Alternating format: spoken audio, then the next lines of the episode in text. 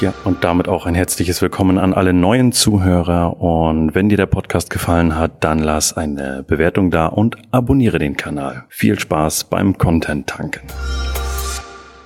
Und damit herzlich willkommen zum Einkaufskompass für die Industrie. Ich bin Thomas Lührmann und heute habe ich einen spannendes, spannenden Gast bei mir. Es geht ums Thema Lieferketten, also ja, was jeden Einkäufer beschäftigt beschäftigt. Warum brechen die Lieferketten zusammen? Hört das auch irgendwann nochmal wieder auf? Wann beruhigt sich das ganze Thema? Und äh, da habe ich einen spannenden Interviewgast. Er ist der Geschäftsführer und Gesellschafter der CM Logistik Gruppe und beschäftigt sich ja mit dem ganzen Transport von Container. Aber da kann er am Ende nachher nochmal ausführlich was zu sagen. Herzlich willkommen, Alex Heine. Hallo Thomas, schön, dass ich hier sein darf. Alex, ähm, ich glaube, das ist das wichtigste Thema jetzt, oder wo wir gleich auch mal mit einsteigen. Ähm, wie was gewesen ist, können wir jetzt eh nicht mehr ändern oder können wir auch viel drüber reden. Aus deiner Sicht, du hast ja diese ganze Containerware auch, auch das ist ja nun mal auch China-Geschäft auch äh, sehr viel. Lieferketten 2022 oder Lieferketten in der Zukunft, wie geht das noch so weiter? Hört das irgendwann mal auf? Was sind da so deine, deine, deine, deine Prognosen für 22? Also Thomas, hättest du mir die Frage äh, vor der Pandemie gestellt, dann hätte ich dir sicherlich gesagt, ja, das ist nur kurzfristig und ein Peak und das kommt immer mal vor durch irgendwelche Gründe dann. Ähm, aber letztendlich äh, seit März letzten Jahres ähm, eine Volatilität im Markt, äh, die unfassbar ist. Äh, das sieht jeder an den, an den Containerfrachten. Wenn du vor der, äh, vor der Pandemie hast du für einen Container aus Fernost nach Hamburg oder nach Europa um die 3000 Dollar pummelig bezahlt. Ne? Also wenn du jetzt unter 16.000 Dollar wegkommst, äh, dann bist du schon gut. Ne? Also das schon mal das eine. Das heißt also, die Nachfrage ist äh, ungebrochen da, nur eben halt ähm, die, die Kapazitäten sind nicht da. Ne? Also das heißt, die, die Nachfrage ist größer als vor der Pandemie weil es schwimmt mehr Tonnage auf den Meeren als vor der Pandemie. Also die Räder haben wirklich alles getan. Aber letztendlich ähm, haben sich dort ein paar Sachen eingeschlichen, die letztendlich dazu führen, dass das noch nicht funktioniert. Was man wohl völlig außer Acht gelassen hat oder zu schnell reagiert hat und nicht äh, auf dem Schirm gehabt, dass das eine ganze Ecke dauert, sind letztendlich die Vorprodukte. Ja, das heißt also, dass du, äh, um einen Chip herzustellen, brauchst du zum Beispiel seltene Erden. Mhm. Diese Produktion hat man dann eben runtergefahren und jetzt kommen wir mit der Chipproduktion nicht hinterher. So, und mittlerweile ist ja in jedem kleinen äh, Haushaltsgegenstand ein Chip drinne und dann noch die gestiegene Nachfrage dazu und das führte dann zu, letztendlich zu den teilweise Kollaps der Lieferketten. Ne? Also es ist ja so, ich komme nun aus äh, Stuhe, äh, das ist in der Nähe von Bremen. Wir haben das zweitgrößte Mercedes-Werk dort. Die haben letztes Jahr über 400.000 Autos gebaut. Wenn die dieses Jahr knapp über 200.000 kommen, äh, dann sind die gut. Und das ist nicht nur, weil äh, Aufträge fehlen, die sind genügend da, sondern weil ganz einfach die Chips fehlen. Ne? Jetzt ist ja die Frage, okay, jetzt fehlen Chips und die kommen nicht hinterher mit der Produktion. Warum ist die Nachfrage gestiegen? Also gerade in der Pandemie, also das ist ja jetzt auch, es ist nur die Na das ist auch eine spannende Frage. Warum steigt die Nachfrage in der Pandemie? Ne? Ja, fragst du zwölf Leute, hat so 16 Meinungen. Absolut. Also meiner Meinung nach hat das ähm, was damit zu tun, die erhöhte Nachfrage äh, vor allen Dingen äh, in Amerika, äh, Mittelamerika, USA. Dort sind ja mehrere Milliarden schwere Programme auf den Weg gebracht worden. Nur mal so als Beispiel, das eine Thema war ja, da können wir uns sicherlich noch alle als Europäer dran erinnern, dass jeder Haushalt einen Scheck von Herrn Trump bekommen hat, ne, wo sich der Versand dieser Schecks verzögert hat, weil er das gerne selber unterschreiben wollte. Und das ist dann eben halt eine andere Konstellation in, in, in, in den USA. Ne? Wir Deutsche ne, wenn wir sowas vom Staat bekommen, dann sagen wir, okay, was weiß ich, wir kriegen 3000 Euro vom Staat äh, als Hilfe, dann ne, gehen wir für 500 Euro vielleicht mal schick essen oder machen ein nettes Wochenende und die zweieinhalbtausend Euro packen wir uns äh, an die Seite. Ne? Die Amerikaner sind halt konsumgetrieben. Ne? Wenn die 3000 Dollar einen Scheck kriegen, dann rennen die nächsten, äh, äh, in die nächste Mall äh, und wenn die wieder rauskommen, haben die einen Fernseher mehr, dann haben die einen, einen Toaster mehr äh, und die 3000 Euro sind halt in Konsum investiert, ne? weil die, die leben halt anders. Ne? Es ist keine Wertung, ob was besser oder schlechter ist. Ja. Aber das hat natürlich dazu geführt, dass die Nachfrage gerade aus, äh, aus den USA extrem angestiegen ist. Bei gleichzeitigen Lockdown in, in komplett Europa, ne? bis auf ein paar mhm. Ausnahmen. So, das heißt also, was haben die, äh, was haben die Importeure hier in Europa gemacht? Die haben natürlich erstmal versucht, aufs Gaspedal zu treten, äh, aufs Bremspedal zu treten, ähm, während die Amis Gas gegeben haben. Und das hat zu tierischen Verwerfungen auf dem, auf dem chinesischen Einkaufsmarkt oder Verkaufsmarkt gegeben, weil die Amerikaner sind natürlich darüber gelaufen und haben alles gekauft, was nicht in diesem Nagefest war.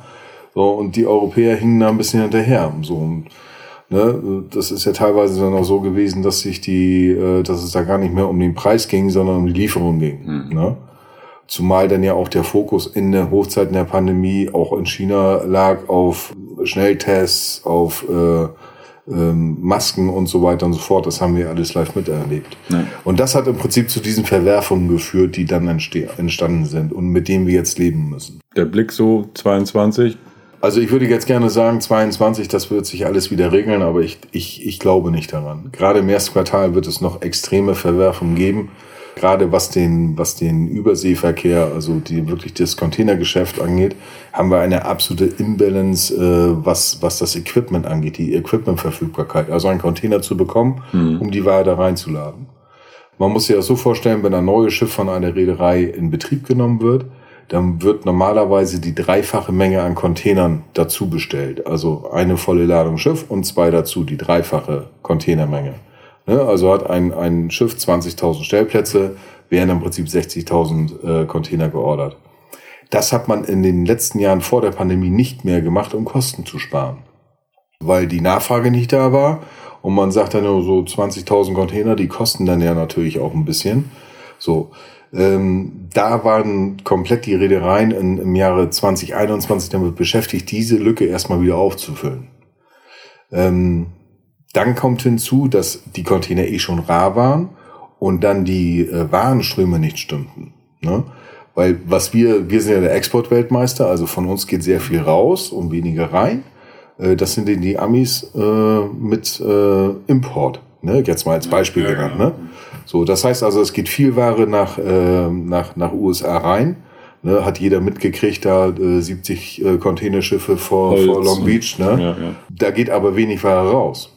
So, was haben die Räder früher gemacht? Früher haben die Räder letztendlich Leercontainer auf ihren Schiffen beigeladen und haben die dann global positioniert. Ne? Also das ist ja, das musst du dir global vorstellen. Die haben dann im Prinzip, Ware kam aus China, wurde entladen USA, dann fuhr ein Frachter dann von, keine Ahnung, von New York nach Hamburg rüber.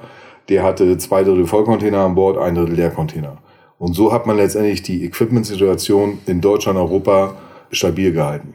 Jetzt ist das aber so, dass es im Prinzip keine, keine, keine Kapazitäten gibt, um Leercontainer äh, mit zu verschiffen, weil die Schiffe voll sind aufgrund der größeren Nachfrage. So, das heißt also, diese, diese Imbalance, das wird also noch ein, noch ein Stück weit dauern, bis die aufgehoben sind. Ich sage erstes Quartal bewusst, weil äh, das war aber schon immer so, das hat halt nichts mit der Pandemie zu tun. Wir, wir haben jetzt Winter auf der Nordhalbkugel und dementsprechend haben wir auch dementsprechend äh, mit Stürmen zu rechnen und so weiter und so fort. Da kommt es schon wieder zur Verzögerung. Ne? Fahrpläne gibt es ja eh nicht mehr. Ne? Also wenn man den, äh, die letzten Statistiken gelesen hat, äh, ist die Pünktlichkeitsquote weit unter 30 Prozent. Also 30 Prozent maximal der Schiffe halten sich noch an die Fahrpläne. Alles andere ist verzögert. Und das führt dann natürlich auch dazu, dass vor Long Beach äh, Containerschiffe liegen. Es gab auch schon in, in, in, in der deutschen Bucht, also für, für Hamburg, Bremerhaven, gab es auch schon Ansätze, die sind aber nicht so extrem und die wurden dann auch schnell wieder abgearbeitet. Was dann aber auch wieder dazu führt, dass die Häfen in Europa überlastet werden. Weil die sind dafür natürlich nicht ausgelegt. Die kriegen am Montag ein Schiff, das laden die ab, dann fließt Ware ab mit der Bahn, mit dem LKW, whatever. Äh, dann kommt Mittwoch das nächste Schiff, da haben die wieder Platz, weil die Ware schon abgeflossen ist. So, jetzt kommt Montag ein Schiff, äh, Dienstag das nächste und äh, Mittwoch noch ein kleineres, das mhm. noch dazu packen. So, und schon bricht die ganze Suppe zusammen, weil dafür ganz einfach die Infrastruktur nicht gegeben mhm. ist und die, und die Terminalflächen nicht. Ne? Warum halten die sich nicht an die Fahrpläne? Weil Grund, also die sind ausgebucht, das ist alles in Ordnung, der Bedarf ist da, aber sie könnten ja trotzdem ganz normal ihren Fahrplan einhalten. Ja, das hängt letztendlich damit zusammen. Zum einen, äh, so richtig, der Katalysator war letztendlich, der China fährte eine äh, Null-Covid-Strategie, ne? also Null Infektion. Mhm. Das hat dazu geführt, dass äh, teilweise äh, Häfen von heute auf morgen geschlossen worden sind. Zum anderen, durch diese, äh, durch diese Überlastung der Infrastruktur äh, kam dieser Stau zustande. Ne? So Und äh, der Reeder sagt ja zu Recht, was soll ich meine Schiffe mit Volldampf laufen lassen, um mich dann Stau anzustellen? Ja. Ne? So, das macht ja auch keinen Sinn. Ja, es ist einfach eine Überlastung der Systeme, muss man ganz einfach so sagen. Ja? Die Räder steuern jetzt dagegen, die nehmen neue Tonnage mit rein, also nächstes Jahr kommen schon die ersten neuen Schiffe rein. Ähm, aber das wird eben halt dauern. Ne? Also wir werden, ähm, also ich denke mal, es wird sich im ersten Quartal 2022 noch verschärfen ähm, und dann wieder normalisieren, was äh, die Kapazitäten angeht. Also normalisieren, äh, das setze ich mal ein bisschen in Anführungsstriche. Äh, oder wie sagt man so schön in der Pandemie, das neue Normal, ne? Ja, oder was ja, hat man uns verkauft? Ähm, um wirklich zu sagen, ey, jetzt läuft wieder alles, denke ich mal, wird noch mindestens ein Jahr ins Land gehen. Wie gesagt, das, ist, das sind ja auch mehrere Faktoren. Das eine ist die Produktion in China und das andere ist halt der Transport. Ne, also das sind ja, ist ja schön, genau. das muss ja beides funktionieren. Ist ja schön, wenn die Transporte wieder laufen, aber wenn nichts produziert werden kann. Ja, das sind so zum Beispiel so einfache Sachen auch in China, äh, wenn man das mal, äh, ne, kann ja jeder googeln. Äh, es gibt Regionen, da können Fabriken nicht mehr durchproduzieren, weil zu wenig Strom vorhanden ist. Weil letztendlich die Lieferkette mit der Kohle, die, die Chinesen setzen voll auf Kohle, nicht mehr da sind. Ne? So. Und das ist, äh, das, das führt dann natürlich dann auch wieder zu Verwerfungen. Ne? So, und das, das merkt man hier, ne? Also ich, ich habe über 200 eigene LKWs.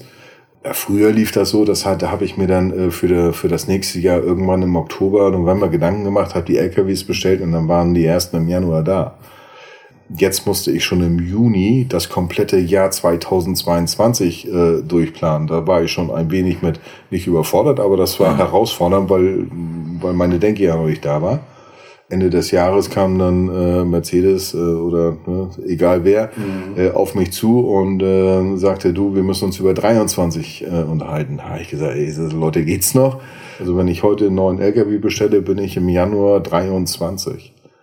Irre. So, und das ist natürlich dann, äh, ja, auch für, für, für uns Transportunternehmer absolut schwierig, das in den Griff zu bekommen. Und ich glaube, da ist, das geht auf vielen Branchen so jetzt. Und ich glaube, wenn du da jetzt nicht auf, also die Verfügbarkeit ist ja nur schon mal gering und wenn du jetzt nicht ein Top-Player bist, der gut performt dort auch, äh, dann halten sie die Ware, die gucken natürlich, wem gebe ich jetzt meine Ware? Gebe ich dem meinen Top-Kunden oder? Ja, na sicherlich, ne? Das ist ja, das halt wie im, wie im reellen Leben, äh, ne? der bessere Verkäufer äh, kriegt den Zuschlag, ne? Also es ist ja nicht ja. so, dass jetzt alles im Überfluss da ist, ne? Mhm. So, und äh, das führt dann letztendlich zu diesen Kollaps. Also es bleibt spannend 2022. Auf jeden Fall. Verschlechterung eher ja nicht, aber auch noch nicht keine starke Verbesserung. Das ist, äh, das ist echt schwierig zu sagen. Ne? Die, die Frage ist ja auch, wie definierst du Verschlechterung? Ne? Mhm. So. Äh, zumal ja man auch eins nicht vergessen darf dabei. Die Räder haben ja nun, äh, und das kann ja jeder nachvollziehen, äh, die verdienen ja im Moment richtig Geld. Mhm. Ne? Sie sagen, ja, unsere Schiffe sind besser ausgelastet und so weiter, aber trotzdem sind die Raten natürlich extrem hochgeschnellt. Ne? Also das ist ja vier, fünfhundertefache mehr als äh, vor der Krise. Das heißt natürlich, dass gerade die Räder ja natürlich nur bedingt ein Interesse habe, diesen gordischen Knoten zu durchschlagen. Ne? Also wenn jetzt bei dir in der Firma aufgrund von, äh, du hast den, den die eine Sorte Stahl ähm, und die geht gerade ab wie Schmitz Katze und kein anderer kann liefern, dann wirst du ja nicht sagen, äh, hm, nö, ich mache das zum normalen Preis. Ne? Das ja. ist ja nun mal Marktwirtschaft. Ähm, und genauso macht das die Räder. Ne? Also ich denke, das wird eine sehr, sehr Weile dauern, bis die Raten wirklich wieder auf ein Niveau fallen. Äh, auf ein Niveau vor der Krise, denke ich, werden wir niemals mehr kommen. Kein Bereich. Ne? Das, das, das werden die nicht zulassen, weil das ist ja letztendlich auch die, die Problematik, warum die Räder da auch relativ schmerzpreis sind weil die hatten ja nun wirklich ein Problem 2008, 2009 mit der Finanzkrise mhm. damals. Und danach sind die eigentlich nie wieder richtig auf die Beine gekommen und wurden dann von, ich will nicht das Wort erpressen im Mund nehmen, aber das wurde schon sehr, sehr äh, straight mit denen umgegangen. Äh, und wenn du jemanden zehn Jahre lang äh, mit der Peitsche vor dir hertreibst und er hat dann auf einmal selber eine Peitsche in der Hand, Jetzt, dann kannst du dir vorstellen, was dann passiert. Ne? Jetzt holen sie so. sich das Geld zurück. So, ja, ob sie es schaffen für ja. die ganzen letzten zehn Jahre. Ein Räder hat es ja auch gar nicht geschafft. Ne? Das sei, die Hanjin ist ja Konkurs gegangen damals. Aber es bleibt weiterhin spannend. Das, das, das große Problem ist dabei, du kannst nicht sagen, okay, äh, wir haben jetzt einen Masterplan. das machen wir dann, das machen wir dann und das passiert dann. Und dann haben wir es am, keine Ahnung, 1.7. läuft das alles ja. wieder. Das, das, das gibt es nicht, weil das Ding ist so komplex ne, und muss global gedacht werden. Äh, ne, weil normalerweise sagt jeder normale, was habe ich denn hier in Europa mit den, mit den kaufrauschen Amis zu tun? Mhm. Ne, so, das ist. Hast du eine Zahl, was, was, was an Containerschiffen rumfährt? Das, das habe ich mir mal so gefragt. Also ich habe so ich hab das gelesen, die habe ich aber nicht im Kopf. Ne? Das ja. kann man aber googeln. Ja, ne? ja. Einfach auf dvz.de gehen, da, das ist die Deutsche Verkehrszeitung. Äh, da gibt's immer Statistiken, was wir, wer wie viel hat und äh, was gerade unterwegs ist. Das heißt, wenn ich da auf dem Laufenden sein will, DVZ. DVZ.de, ja. Okay, genau. Cool. Gibt grundsätzlich, ähm, du hast ja schon mal zu der Containerverknappung auch was gesagt, auch mit Amerika und so weiter, aber Gibt es einen Unterschied zwischen China und Asien jetzt von rein von der Containerfracht, von der Logistik her, dass du sagst, da, da gibt es einen Unterschied? Der, der größte Unterschied zwischen USA zum Beispiel, also Mittelamerika mhm. und Europa und China und Europa ist, dass du in, in, in, äh, aus China heraus oder nach China hin zwei Wege hast mittlerweile. Ne? Äh, einmal den klassischen Seeweg, mhm. zum anderen gibt's dann die neue Seidenstraße. Das ist also im Prinzip ähm, ne, wer geschichtlich sich ein bisschen auskennt, mhm. das war ja früher diese Karawanroute, wo dann das ganze äh, chinesische Porzellan nach Europa gewonnen, gekommen ist mit Pferd, Esel, Kamel, was weiß ich. Ähm, und äh, da fährt jetzt, äh, da fahren jetzt Züge. Ne? Und die haben auch extrem zugenommen. Äh, das muss man sich auch vorstellen in der Redaktion. Der Hauptanlaufpunkt äh, in, in Europa für die China-Züge ist Duisburg. Ja, weil Duisburg ist der größte Binnenhafen der Welt, dort enden die China-Züge. Mittlerweile fahren die auch nach Hamburg und nach Stuttgart und nach Mannheim, ähm, also aber in die Ballungszentren rein. Vor der Krise sind so in der Woche bummelig so fünf bis sieben China-Züge ähm, in, in Duisburg angekommen. Ähm, das kommt jetzt fast täglich da an. Wahnsinn. Ne? So. Führt auch wieder dazu, dass die Infrastruktur in Duisburg, die eh nicht so gerade die beste ist, äh, dort auch wieder leidet. Ne? So. Und für uns Transporter bedeutet das, wir verbringen Zeiten an Terminals, das kann man sich nicht vorstellen. Ne? Früher habe ich für, ein, für eine Abgabe und Aufnahme in Containers in den Terminals so anderthalb, zwei Stunden maximal gebraucht. Das ist schon ziemlich lange. Ich wollte gerade sagen, also das ist ja jetzt auch nicht wenig, ne? Ja, mittlerweile bist du nicht unter vier Stunden dabei. Ne?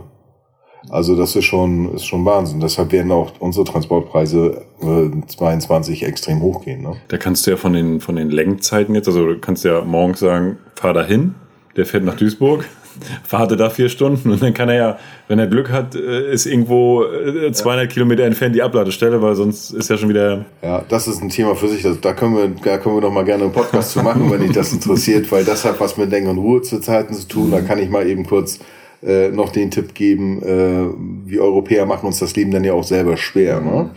Es gibt ein sogenanntes Mobilitätspackage, äh, was von der EU 2019 verabschiedet worden ist. Der erste Teil ist 2020 in Kraft getreten. Das hat jeder, glaube ich, in der Presse mitbekommen. Äh, da geht es um das Kabinenschlafverbot an den Wochenenden, also dass Lkw-Fahrer an den Wochenenden nicht mehr in ihren Lkw schlafen mhm. dürfen und noch ein paar andere Dinge.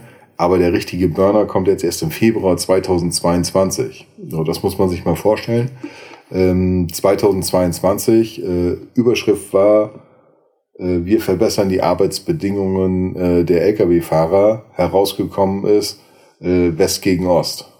Also es geht, das Ding läuft voll da, dahin, ähm, dass man die äh, osteuropäischen Unternehmer, Rumänien, Bulgarien, Litauen und so weiter in die Schranken weisen will und ihnen das Leben hier in Westeuropa, wo ja nun mal der größte Transportmarkt ist, unheimlich schwer machen will. Da werden dann, ähm, da tritt dann unter anderem in Kraft, dass die LKWs physisch alle acht Wochen wieder in ihrem Heimatland sein muss. Also ein rumänischer LKW, der hier eigentlich nur in Westeuropa grenzüberschreitende Transporte macht und alles gut war, äh, muss jetzt alle acht Wochen nach Rumänien hin. Ne, das sind dann mal eben so alle acht Wochen mal eben 4000 Kilometer. Ne? Und die Ladung gibt's dorthin nicht. Äh, weg glaube ich auch nicht so wirklich. Ne? Das muss man sich dann mal in der Anzahl vorstellen, was wir da allein an CO2 auch rausblasen. So, Wahnsinn. Ne? So, da gibt's dann äh, noch ein paar andere Regelungen, ne? als, also das ist sehr umfassend. Das wird unheimlich schwer gemacht. Das, ne? Äh, als kleiner Tipp für deine Zuhörer, äh, am 2.2.2022 ähm, muss jeder LKW aufgrund von Mindest und ein paar anderen Sachen immer an jeder Grenze in Europa anhalten, anhalten, um äh, das äh, Länderkennzeichen im Digitaltachograph zu ändern. Ja, also ein LKW-Wert von Deutschland nach, nach Holland rüber, da muss er an der Grenze oder den nächstmöglichen Halteplatz anhalten und muss dann im Digitacho das Land von D auf NL umändern. Das geht während der Fahrt nicht, ist ja auch theoretisch verboten, mhm. aber das lässt er gar nicht zu. So, äh, wenn man sich dann mal die Grenzübertritte für den Oktober anguckt, etwas um die 5,5 Millionen Grenzübertritte. Das kann man sich halt immer auf die Tage runterrechnen. An diesen Tagen, also zumindest am Anfang, nicht über die Grenze fahren, bis sich das so ein bisschen eingespielt hat und man weiß, wie das überhaupt funktioniert, weil das ist das große Thema. Es weiß keiner, was funktioniert. Was ich schlussendlich damit sagen will, dieses Mobilität-Package wird dazu führen, dass noch weniger Transportkapazitäten in Europa verfügbar sind. Also in Westeuropa. Ne? So. Und das führt dann letztendlich nicht nur, dass du dann, äh, keine Ahnung, äh, zwölf Wochen auf deinen Container aus China wartest, bis der nicht in Europa angekommen mhm. ist, sondern dann wartest du noch äh, drei, vier Wochen, äh, bis du den nächsten Unternehmer hast, äh, so wie die CM Logistikgruppe, die dann äh, letztendlich die Container zustellen kann. Und da ist eben unser großer Vorteil als CM Logistikgruppe, äh, dass wir äh, über 500 ziehende Einheiten haben, mhm. über 200 davon eigene. Äh, das heißt also, wir haben eine gewisse Grundkapazität und können da relativ schnell reagieren. Das macht das Bild ein bisschen klarer auch, warum die Preise so erhöht sind, auch gerade im Stahlbereich zum Beispiel, wenn die ganzen Frachten teurer werden und so weiter. Das ist, und das ist ja irre, auch, und auch mit den ganzen Lenkzeiten. Und das sind ja solche, ich würde jetzt mal behaupten, ein kleiner Teil äh, oder ein kleiner Bereich der Zuhörer kennt diese Thematiken überhaupt und ähm, alle fragen sich, warum wird das alles teurer, teurer, teurer, aber keiner kennt so die, ja, Lieferkette, Lieferkette oder Corona ist der, das ist der Grund, aber da sind ja noch ein paar Fakten, die ja auch gar nichts mit Corona zu tun haben, mhm. die da auch reinspielen. Jetzt haben wir ja die Situation, dass äh, unabhängig von Corona dass wenn ich jetzt als Einkäufer einen Container bestelle, bestelle meine Fracht und der kommt jetzt im Hafen an und irgendwie hängt der da fest, weil Zoll. Zoll hat gesagt, gesperrt, ich kriege die Ware nicht. Und auch wir haben solche Sachen mal gehabt mit der Schweiz, wo wir auch Ware in die Schweiz geschickt haben, wo das dann halt sehr lange gedauert hat, der Kunde hat die Ware nicht bekommen und so weiter. Und da, das ist für alle Seiten nicht schön. Du hast damit täglich zu tun, das ist dein täglich Brot. Kennst du da die Gründe für, beziehungsweise was sind so deine Tipps, wo du sagst, das könnt ihr machen, wenn der, wenn der Container feststeckt? Also das Ziel muss ja letztendlich sein, dass der Container gar nicht feststeckt. Zoll ist eine, ist eine Geschichte, ne, das ist ja teilweise härter als die Polizei, ne? Weil wenn die sagen, hier geht nichts, dann geht nichts. Ne? Also da kannst du dann dich auf die Knie äh, setzen und, und betteln, das interessiert die alles nicht.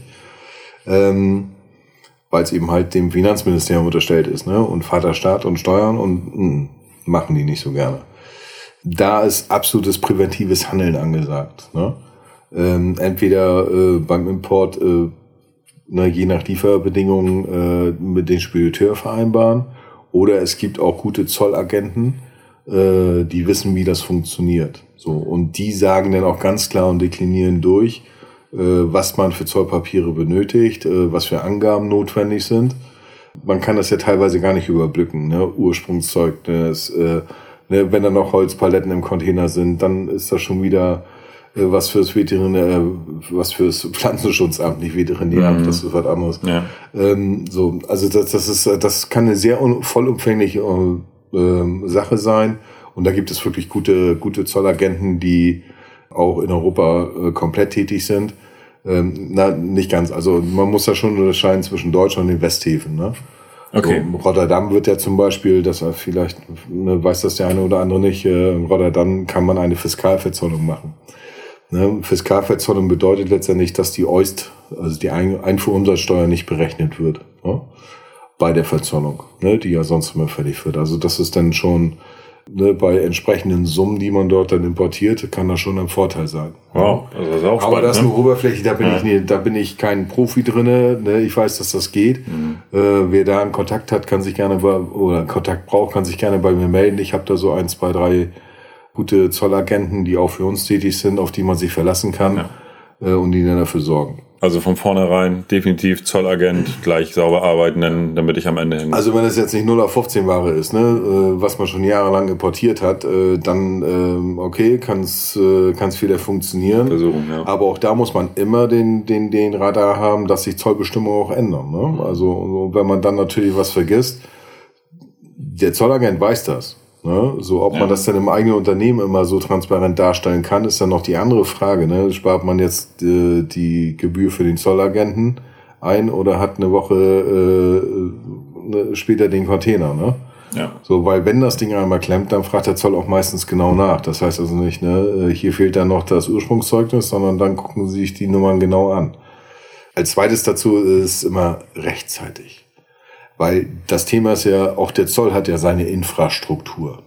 Und die ist genauso überlastet äh, wie, wie die Häfen, äh, wie die Schifffahrtslinien und so weiter und so fort.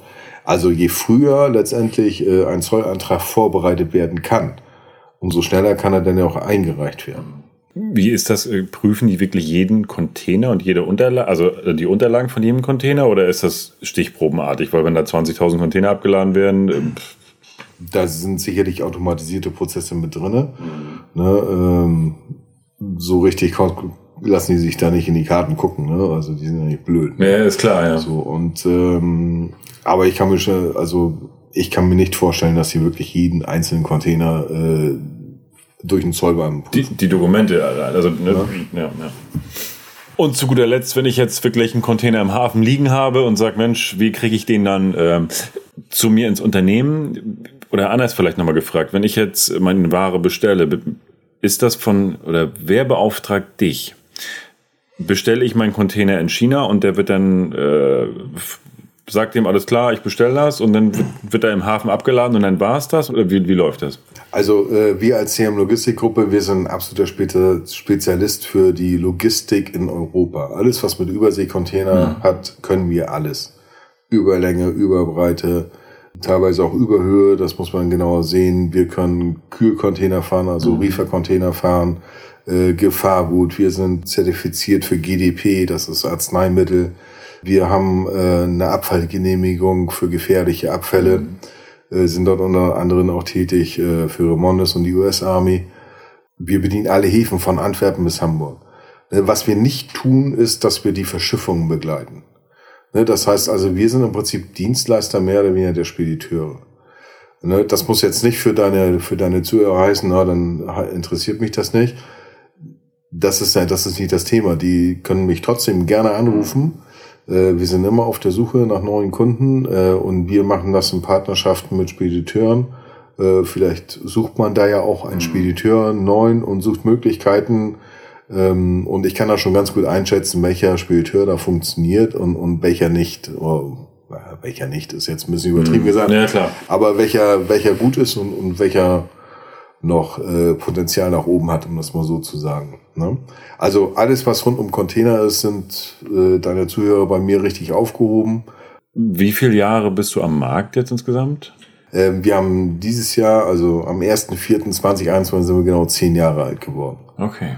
Ne? Also wir haben ein extremes Wachstum hingelegt. Äh, wir sind jetzt bei über 212 äh, Fahrzeugen, also nicht über, sondern genau 212 eigenen Zugmaschinen, äh, fast 400 Chassis, die wir haben ähm, und haben festgeschartete und geprüfte Subunternehmer, mit denen wir hier komplett unterwegs sind. Ähm, und da kommen wir so am Tag um die 500 ziehenden Einheiten, die wir jeden Tag hier in ganz Europa haben haben dazu noch eine Niederlassung äh, in Duisburg äh, seit 2016, die sich speziell um diese Geschichten Duisburger größter Binnenhafen, ne, äh, um die ganzen Bahn- und Bartransporte, also Binnenschifftransporte äh, kümmern, um den China zu kümmern, der immer mehr Bedeutung reinnimmt.